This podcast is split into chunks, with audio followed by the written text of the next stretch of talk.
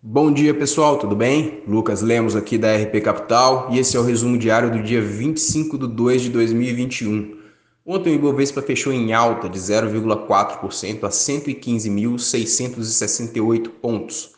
O dólar comercial cotado a 5,43, o S&P em 3.925,43 pontos e o petróleo Brent valendo 67,29 dólares.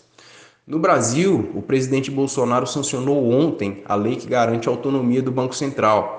A mudança tende a reforçar a credibilidade da política monetária, contribuindo para o controle da inflação. Já a inflação medida pelo IPCA 15 veio levemente acima das expectativas da XP, em 0,48% em fevereiro. As maiores surpresas de alta vieram dos produtos industriais, que seguem pressionados em meio aos efeitos da desvalorização do real e do descasamento entre oferta e demanda. No campo político-econômico, jornais dão destaque à privatização da Eletrobras, na qual o governo espera arrecadar 25 bilhões, e ao encaminhamento que será dado à PEC emergencial, dado que existe a possibilidade de fatiamento da proposta.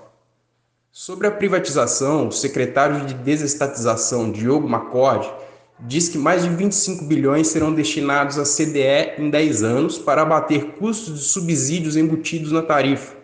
Paralelamente, ele aguarda a aprovação da PLS 232, que reduz descontos tarifários embutidos nas contas de luz. Ainda ontem, Bolsonaro foi à Câmara com Paulo Guedes e Fábio Faria para entregar projeto que permite a privatização dos Correios. No cenário internacional, nos Estados Unidos, os investidores esperam por novos dados da economia americana, como a segunda estimativa do PIB e os pedidos semanais de auxílio-desemprego. O vice-presidente do Fed, Richard Clarida, assegurou ontem que a instituição continuará expandindo seu balanço até atingirem muito progresso.